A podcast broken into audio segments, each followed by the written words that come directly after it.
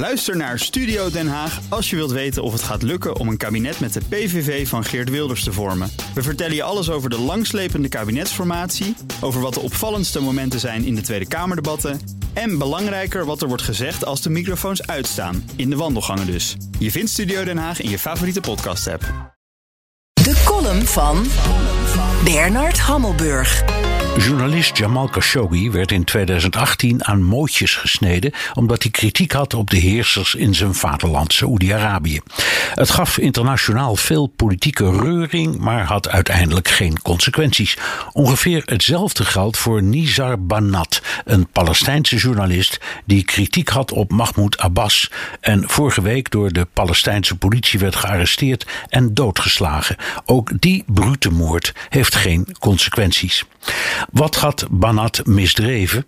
Dat hij betoogde dat de Palestijnse verkiezingen, die op 22 mei gehouden zouden worden, niet zijn uitgesteld omdat Israël Palestijnen uit Jeruzalem verbood mee te doen, wat Abbas beweert, maar omdat de partij van Abbas, Fatah, afstevende op een groot verlies. Dat zou betekenen dat de concurrent Hamas de Palestijnse verkiezingen zou kunnen winnen. Sinds 2006 zijn er in de Palestijnse gebieden geen verkiezingen gehouden. Er is geen functionerend parlement en Abbas is al twaalf jaar net zozeer president als u en ik. Maar de EU, Amerika, Israël en de Verenigde Naties doen al die jaren net alsof. Ze houden het door en door corrupte Fatah de hand boven het hoofd, blijven miljoenen overmaken die in de zakken van de Fatah-elite verdwijnen en spreken de man die al jaren feitelijk geen functie heeft aan als Mr. President. Met twee argumenten. Abbas is de enige met wie normaal diplomatiek contact mogelijk is. En als we hem laten vallen, hijsen we Hamas in het zadel. Wie in dit verhaal nauwelijks voorkomen zijn de Palestijnen zelf. Wat vinden die van dit alles?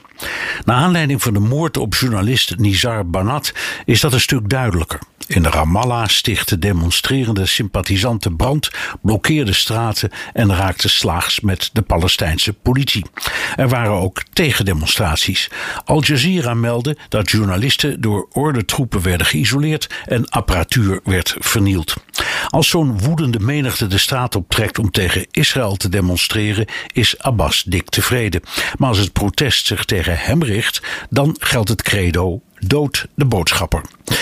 Intussen blijft het in de westerse hoofdsteden oorverdovend stil. Moord op een Palestijnse journalist, Palestijns protest tegen Palestijnen, een nep-president in Ramallah.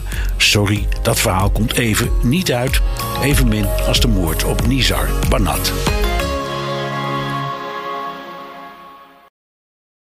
Ook Liesbeth Staats vind je in de BNR-app. Ja, heel handig. Luister live naar Kees en mij tijdens de Daily Move. Dan blijf je ook gelijk op de hoogte van breaking news en het laatste zakelijke nieuws. En daar vind je ook alle BNR-podcasts, waaronder de Perestrooikast. Download nu de gratis BNR-app en blijf scherp.